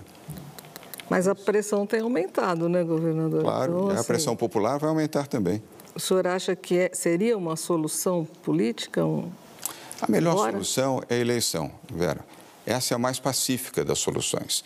Eleições. Submeter Bolsonaro ao voto popular e não fazer, fazer dele uh, circunstancialmente uma vítima. Nós estamos próximos das eleições. E como é que o senhor vê essa proposta de semipresidencialismo que agora está aparecendo novamente, novamente né? já, já já esteve no passado, voltou à praça, como se diz, é, inclusive apresentada pelo deputado Samuel Moreira, que é do PSDB. E o senhor acha que isso foi colocado é, como uma estratégia para que não se falasse mais no impeachment ou o, o senhor acha que tem uma, uma validade mesmo? O senhor acha que é, dar mais poder ao Congresso, ter um primeiro-ministro? O senhor, eleito presidente, o senhor acharia essa proposta boa? A resposta é não, não é boa. Mas isso não impede que eu respeite Samuel Moreira. É um grande parlamentar, um parlamentar do PSDB de São Paulo, pelo qual eu tenho um grande respeito. Mas nem todas as opiniões são iguais. Neste caso, especificamente, a minha posição é diferente. Por quê? Eu não acredito em semipresidencialismo. Ou é presidencialismo ou é parlamentarismo. Então seria um semipresidente, se o senhor fosse eleito. Existe. Não há uh, semi-marido, semi-filho, semi-esposa, semi-jornalista. Ou é ou não é. Governador, em relação ao 7 de setembro, o senhor tem um temor de que a gente veja cenas no Brasil de tentativa de invasão de prédios públicos, entre eles o Supremo, o Congresso, e aqui em São Paulo tem uma disputa pela Avenida Paulista entre apoiadores e opositores do presidente Jair Bolsonaro. Como que o governo e a prefeitura vão decidir isso? Não há mais disputa. Essa decisão compete ao governo de São Paulo, não à prefeitura. Nós estabelecemos exatamente, Vera, para evitar conflitos, que no dia 7 de setembro, até porque os movimentos pró-Bolsonaro solicitaram antes, então, eles terão, 7 de setembro, a possibilidade de fazer os seus movimentos na Avenida Paulista, espero que de maneira ordeira e respeitosa, como o movimento pode ser feito perfeitamente, neste caso, para defender Bolsonaro. Ainda que eu não goste do Bolsonaro, mas eu respeito a democracia e será no dia 7 de setembro. Os movimentos contra Bolsonaro ficarão concentrados no dia 12 de setembro. O que nós não vamos fazer é permitir movimentos antagônicos na mesma data e no mesmo local. Em relação à possibilidade de invasão do Supremo ou do Congresso, o senhor acha que existe isso, esse risco? a inteligência da Polícia de São Paulo, eu fiz esse comentário até com uma colega sua hoje, é, na Rádio CBN. A inteligência da Polícia de São Paulo identificou esse risco. Eu até falei com o governador Ibanês, uh, imaginando que ele também já tivesse essa informação, ele já tinha essa informação também, para que ele redobrasse os cuidados em relação aos prédios públicos, especialmente o Congresso e o Supremo Tribunal Federal. Joel, governador, Joel, pera só um minuto, Joel. É fácil acusar o governo federal de ter traído diversas das suas promessas. Bolsonaro abre os cofres, vende a alma para ter aliança do Centrão e se manter no poder. Agora, essa característica da estrutura do poder no Brasil não é só do governo Bolsonaro. Qualquer presidente que se eleja precisa manter uma bancada fiel ali, em meio a uma série de partidos que vai ter que negociar e talvez ela tenha que fazer algo meio parecido com o que esse governo está fazendo. Para o mandato que vem, não vai ter mudança de forma de governo e não vai ter mudança substancial de número de partidos também não. Então, como é que não se cai novamente nessa mesma relação em que o presidente entrega tudo para sobreviver a diversas bancadas, ao centrão? Primeiro, não sendo candidato à reeleição. Eu sou contra a reeleição. Uh, respeito, porque foi uma instituição do meu partido, do governo Fernando Henrique. Aliás, eu cumprimento o presidente porque ele se manifestou num artigo no jornal uh, O Globo e no Estado de São Paulo, uh, contra isso e se arrependendo de ter aprovado a reeleição. A reeleição é um mal, é um péssimo uh, processo no Brasil, Joel, porque quem se elege, se elege ao invés de focar em gestão, já começa a pensar em reeleição. Isso é muito ruim. E quem pensa em reeleição, pensa como é que vai conseguir apoio no Congresso, na Câmara, seja a Câmara Municipal, Assembleia Legislativa, Câmara Federal, Senado Federal, para garantir a sua reeleição. Eu entendo que os eleitos ao serem eleitos, devem focar na gestão e não em reeleição. Mas o senhor não se rendeu a esse modelo na negociação com liberando dinheiro para prefeitos e para parlamentares agora, às vésperas da prévia interna do PSDB? É, Kátia, para todos. Não foi para alguns, foi para todos. Nós aqui uh, entendemos que as emendas parlamentares, feitas de forma correta, assim como a liberação de recursos para prefeitos, ela é procedimento administrativo, de gestão administrativa. Nós demos recursos aqui, ou oferecemos, ou atendemos pleitos de prefeitos do PT, do prefeitos do DEM, de prefeitos do PP, de prefeitos do PL, de prefeitos do PV, de prefeitos do MDB de prefeitos do PSDB. Cristina. Governador, eu queria voltar à pandemia e à Covid. Eu vou citar aqui três, três dados para o senhor. O Brasil é o primeiro no ranking mundial de média móvel de sete dias, de novos óbitos. É o primeiro no ranking de novos óbitos confirmados. E é o primeiro lugar no ranking de novos óbitos em números absolutos. Entre dezembro de 2020 e julho de 2021, o, o crescimento de óbitos nos Estados Unidos e no Reino Unido é, foi de 75%, o crescimento, e no Brasil foi de 185%. Eu conversei hoje com os epidemiologistas no Hospital das Clínicas que é, questionam um pouco essa abertura mais ampla que o senhor decidiu fazer. É, pelo menos eles colocam uma condição que eu queria repassar para saber sua opinião. Ele disse, olha, isso deveria ter sido condicionado a uma medida de uma testagem mais ampla o governo do Estado deveria ter ampliado a testagem nos hospitais para é, pegar os familiares daqueles que estão infectados para poder garantir, né, ter uma garantia maior em relação à, à, expansão da pandemia. Por que, que o senhor não fez isso? Eu sei que o senhor está aconselhado né, por esse, esse comitê aí de de especialistas, mas a testagem é uma referência no mundo inteiro, né? Por que o senhor não ampliou essa testagem antes de fazer essa abertura? O senhor não teme um, um, um recrudescimento dessa pandemia via afetar eh, a imagem que o senhor tão é, laboriosamente tem tentado construir no combate à Covid? Cristina, eh, São Paulo é o estado que mais testa. Não testa agora, testa desde o início da pandemia. Nós, eh, dois meses e meio depois do início da pandemia, começamos a testagem. Fomos aumentando e ampliando e continuamos a fazer a testagem. São Paulo é o estado que mais vacina, eh, percentualmente e numericamente também. Nós já temos praticamente 48 milhões 876 mil pessoas com pelo menos uma dose da vacina. 36% já com as duas doses da vacina. Só não avançamos mais porque não temos as vacinas da AstraZeneca e da Pfizer para aplicar na segunda dose. São Paulo teve uma queda acentuadíssima de ocupação de leitos de UTI, de internações e, felizmente, de casos eh, de morte, de óbitos também. Então, São Paulo faz uh, o seu papel e faz de forma correta. Uh, tornamos obrigatório o uso de máscara, mesmo uh, superando a quarentena e eliminando a quarentena, as máscaras continuam sendo obrigatórias para todos até o final deste ano, até 31 de dezembro.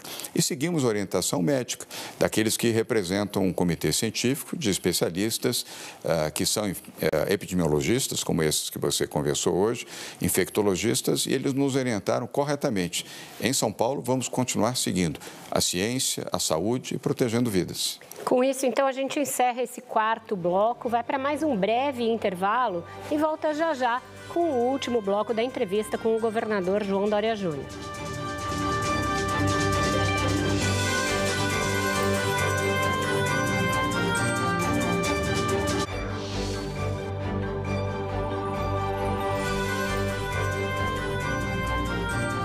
Bradesco. Transforme o futuro.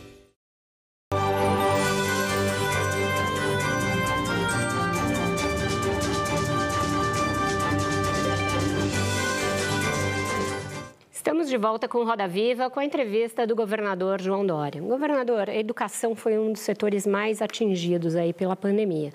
Dados do Tribunal de Contas mostram que aqui em São Paulo, 80% dos alunos acessaram menos de duas horas ao longo de todo o ano de 2020 das plataformas digitais ofertadas pelo governo para o ensino remoto, ensino virtual qual é a estratégia para recuperar essa perda aí de aprendizado que não vai se dar só com a volta ao ensino presencial. Precisa haver aí uma estratégia de trazer um reforço para esses alunos. E, e, será feito. Primeiro, a volta às aulas. É, São Paulo foi o primeiro estado que, sob orientação do secretário Rocieli Soares, tomou a decisão de voltar às aulas. Obviamente, é, protegendo os professores com a vacina, protegendo os alunos com as medidas preventivas, a obrigatoriedade do uso de máscara e também de álcool em gel. E agora, poderemos iniciar a vacinação também dos jovens de 17 a 12 anos. E o reforço que está previsto e será feito, não esse ano, mas no ano que vem. O é levantamento é do orçamento mostrou também um gasto é, pequeno da verba destinada à adequação da estrutura física das escolas. Essa parte de obras nas escolas para torná-las mais amplas e mais arejadas, ela vai ser feita? E vai, por que não foi feita? Ah, Vera, nas 1.858 escolas de tempo integral, isso já foi feito. Eram 360 63 escolas de tempo integral, agora são 1.858. Serão 2 mil até o final do ano, para o próximo ano letivo começarmos uh, em fevereiro com 2 mil escolas de tempo integral. Essas escolas uh, foram reformadas, foram adaptadas, todas têm Wi-Fi, uh, todas têm computadores, tablets e instrumentos adequados de tecnologia para as crianças e os adolescentes. E vamos continuar fazendo a reforma das escolas até chegar à totalidade. São cerca de 5.300 escolas em São Paulo. É a maior, é a rede pública uh, mais uh, vigorosa do Brasil é a rede pública aqui do Estado de São Paulo. Até em função da população também, isso se justifica. Os investimentos serão contínuos. Aliás, fazer escola de tempo integral é dobrar o investimento nas escolas e dobrar também o potencial de vida e de chance para essas crianças terem um futuro melhor e terem oportunidade não só de empregos, como também de atividades empreendedoras. Bernardo. Governador, nacionalizando um pouco a conversa de novo, amanhã o Senado vai sabatinar o procurador Augusto Aras. Tem sido muito criticado, inclusive pelos próprios pares, por blindar o presidente Bolsonaro e o seu grupo político. Quer saber como é que o senhor vê essa indicação, como é que o senhor orientaria seus aliados a votar é, no Senado? Renato, não querendo fugir à resposta, mas essa orientação não cabe a mim, cabe ao presidente do partido. Eu não oriento parlamentares. A orientação é feita sempre pelo partido e pelas lideranças do partido no Senado e na Câmara. Eu tenho que respeitar. Por isso eles foram eleitos líderes. Mas o senhor é pré-candidato a presidente e, se o senhor for eleito, o, o Aras estará no cargo. Pré-candidato a presidente. Ainda temos um tempo até que isso aconteça. Obrigado por estar já me colocando nessa condição, mas ainda temos não que superar. ainda temos que superar as prévias prévias. Eu sou pré-candidato à presidência da República. Temos prévias no dia 21 de novembro. Depois do dia 21, eh, quem sabe você possa me chamar de candidato à presidência da República. Por enquanto, eu sou pré-candidato. Como o senhor vê a atuação da Procuradoria-Geral da República, do Ministério Público Federal, diante desse conjunto de coisas que a gente está vivendo no Brasil? É, poderia ser melhor do que essa conduta excessivamente protetiva a Bolsonaro. Uh, eu mantenho uma boa relação com Augusto Aras, mas entendo que a Procuradoria-Geral da República poderia ter uh, um comportamento, um posicionamento mais isento e menos protetivo ao presidente Bolsonaro. Joel? Governador, há um conflito instaurado entre o bolsonarismo e o Supremo Tribunal Federal. Sem dúvida, é inaceitável qualquer ameaça golpista, fechar a força, tudo isso ninguém aqui jamais compactuará. Agora, existe um problema real do Supremo Tribunal Federal do país, um Supremo Tribunal que decide quase todas as questões, escolheu quem será ou não será candidato, vai decidir se pode ou não pode ter Banco Central independente, inclusive agora investiga, julga, pune pessoas por manifestações, às vezes mais ou menos agressivas, mas apenas os próprios ministros decidem, botam na cadeia se quiserem. O senhor vê isso com bons olhos ou há realmente um problema do Supremo? Como é que o senhor lidaria com isso? João, eu não sou julgador. Eh, quem julga é o Supremo Tribunal Federal.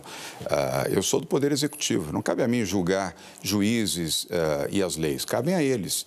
E se houver distinções ou posições que possam ser colocadas em dúvida, quem tem que avaliar isso, em suma, é o Congresso Nacional, não é o Poder Executivo. Então, o senhor, sendo presidente, o senhor estaria nas mãos do Supremo como está é, o governo atual. governador, eu não sou presidente. Caso se. já Tudo ao seu tempo, já. É, as meninas aqui... É governador, eu queria tratar de um, de um tema do seu governo, educação, que é um tema que o senhor pois não. gosta. O, o Supremo eh, decidiu que os governadores e prefeitos teriam autonomia para tomar suas, fazer suas políticas de combate à pandemia. Eh, e o senhor conseguiu 21 eh, licenças para não cumprir algumas dessas medidas. Uma delas diz respeito à merenda escolar. E as aulas foram paralisadas em março de 2020. Uma liminar do Ministério Público garantiu que a merenda continuasse a ser fornecida, mas essa liminar foi derrubada a pedido do governo de São Paulo e apenas as crianças de extrema pobreza continuaram recebendo e a merenda foi restabelecida em fevereiro desse ano. O, o, Estado teve um aumento de arrecadação, o Estado teve mais repasses é, federais ao longo desse ano. Por que suspender a merenda das crianças, governador? Nós lançamos o cartão merenda. Ao invés de fazer a merenda na escola... 55 reais só para crianças em extrema pobreza. Pois essa era a prioridade. A prioridade sempre foi para as pessoas mais vulneráveis. Essa foi este foi o posicionamento do governo do Estado de São Paulo através da Secretaria da Educação, sempre proteger os mais vulneráveis, aqueles que não têm nenhum recurso para terem alimentos, nenhum recurso para terem nas suas casas alimentação. E continuará sendo a prioridade, Cristina. Na volta às aulas, agora sim, a merenda completa, aliás, são cinco refeições dia nas escolas de São Paulo, para que essas pessoas, esses jovens, essas crianças tenham uma boa alimentação, mas na escola. Kátia, o, o senhor disse, eu fiquei muito curiosa em relação a isso, o senhor disse que a, a inteligência da polícia detectou ameaça de invasão de prédios públicos em Brasília. Eu queria entender como, se nasceu daqui, se ficou na minha cabeça a hipótese de policiais de São Paulo estarem envolvidos nessa possibilidade. É isso? Como é que a inteligência daqui detectou esse risco? Imagino que porque os movimentos sejam daqui, hein? É, não só daqui. Vera, mas respondendo a Cátia, uh, pelas redes sociais, uh, São Paulo tem uma polícia de inteligência uh, bastante competente, tem inclusive uma polícia cibernética. Então, eles avaliam as redes sociais diariamente. Os movimentos das redes muitas vezes são imprudentes, porque eles revelam atitudes e antecipam fatos. E, obviamente, que a inteligência, ao identificar isso, nos orienta para que haja uma ação preventiva da polícia, no caso de São Paulo. E nas redes, e aí, Vera, as redes de bolsonaristas em São Paulo, eh, nós identificamos movimentos que indicavam ou recomendavam uh, o cerco e a invasão do Congresso Nacional e também do Supremo Tribunal Federal. Mas vocês é detectaram dever... dentro da Polícia de São Paulo isso também? Como não, o senhor não, fala que tem Polícia Civil. Cátia, não há, não há, há distintas polícias, Polícia Civil e Polícia Militar. Esse trabalho da inteligência que eu me referi é da Polícia Civil do Estado de São Paulo, não é da Polícia Militar. E nada tem a ver uh, com policiais militares em qualquer tipo de patente, e sim a movimentos bolsonaristas, extremistas, que pensam em fazer isso. Não sei se farão ou não, mas nós temos que ter cuidado, não só em São Paulo, como no país todo. E o meu dever foi alertar os governadores, na reunião dos governadores, para que tivessem cuidado, atenção uh, em relação a movimentos dessa natureza, que são antidemocráticos, diga-se. Governador, eu só queria voltar um pouquinho, já que é o último bloco aqui, pra, na questão do, do seu relacionamento com o ex-governador Geraldo Alckmin, que ele está prestes a deixar o PSDB, nesse mês mesmo deve anunciar a ida para o PSD. O senhor acha que nada poderia ter sido feito para que ele ficasse no PSDB? Ele é a ficha número 7 do PSDB. O senhor acha que esse racha não atrapalha, por exemplo, a campanha do seu candidato, Rodrigo Garcia, ao governo de São Paulo? Pera, primeiro, eh, volto a repetir o que eu já disse aqui. Eu tenho muito respeito pelo ex-governador Geraldo Alckmin. Eh, não só por ser fundador do PSDB, do meu partido, com uma trajetória. Eh, uma trajetória ilibada. Ele é um homem correto, ele é um homem honesto. Eu sou testemunha disso. E ele é uma pessoa afável no trato. Nós oferecemos, num bom diálogo, a possibilidade de ele disputar o Senado por São Paulo, sabendo que o atual senador, aliás, bom senador José Serra, teria dificuldades de voltar a fazer uma campanha para o Senado. Ele voltará a fazer campanha para a Câmara Federal. Uh, e foi parte do nosso diálogo com uh, o governador Alckmin a opção pelo Senado. Ele disse não, uh, eu quero ser candidato ao governador, a governo de São Paulo, com e toda a legitimidade. Ele disputar a prévia porque acha que essa prévia está decidida. Pois é. Aí eu disse, então, governador, vamos às prévias. Nós teremos prévias aqui em São Paulo também para aqueles que quiserem disputar, não só Rodrigo Garcia, como qualquer eh, filiado, seja ele com mandato, sem mandato, filiado, desde que filiado ao PSDB, para participar das prévias. O governador disse que das prévias ele preferia não participar. Eu respeitei a sua decisão. Governador. Gosto e continuarei a gostar dele, mesmo que ele vá uh, para um outro partido, eu não perderei o meu respeito. Mas o senhor disse que não precisa dele. O senhor logo quando. Eu, eu, queria que o senhor votasse. Não, eu, não, eu não fiz essa menção, Cátia. Uh, eu não fiz É que ficou um mal-estar, né, governador? Uh, não, nem bem-estar, nem mal-estar. Uh, ficou uma situação que é do, é do direito do ex-governador Geraldo Alckmin fazer uma opção por um outro partido. Eu não gostaria que ele fizesse isso, mas ele é dono do seu destino. Governador... Eu acabei de dizer que uh, ele terá o meu respeito, mesmo indo para o PSD, do Gilberto Kassab, por quem, aliás, tenho respeito também. Isso faz parte da política, uh, é... é compreensível. O senhor, enfim, traçou aqui um quadro do Bolsonaro nada enaltecedor. Queria saber, na sua Não tem opinião... nada a ser enaltecido, Vera, desculpe. Certo. Nada, absolutamente nada.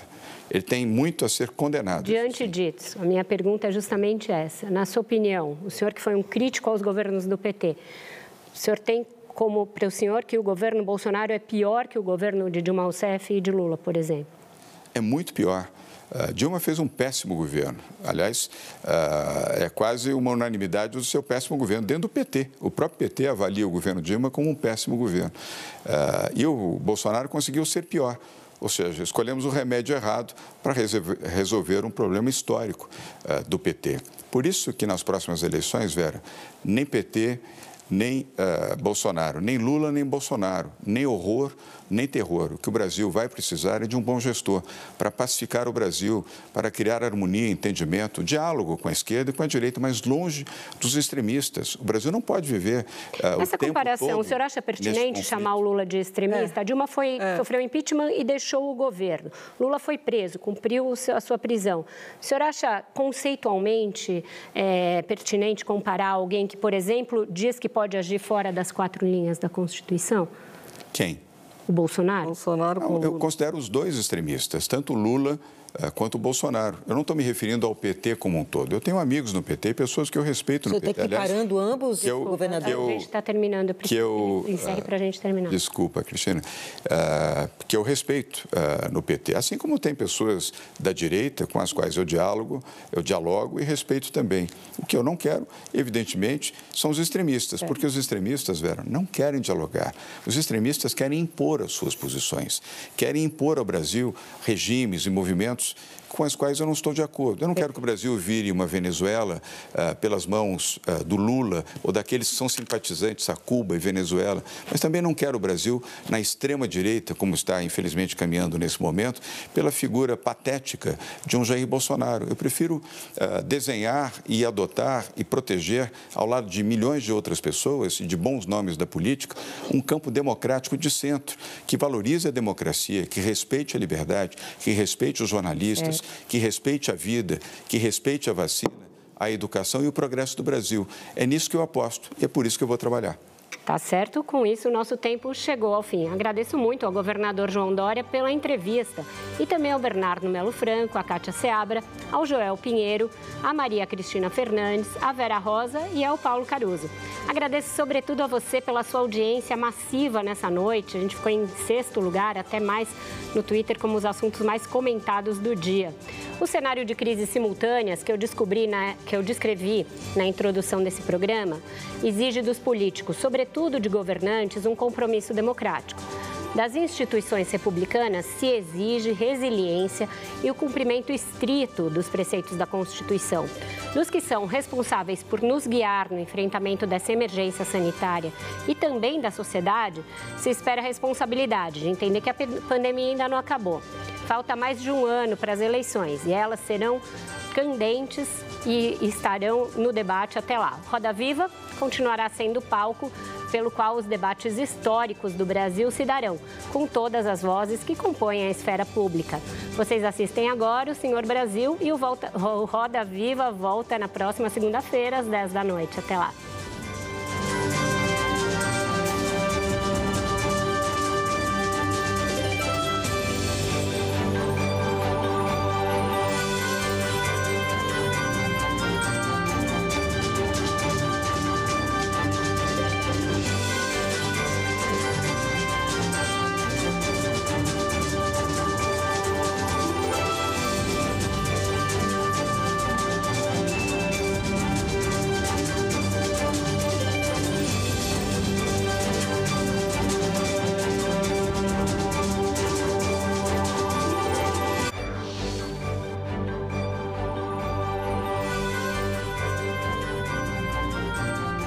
Bradesco. Transforme o futuro.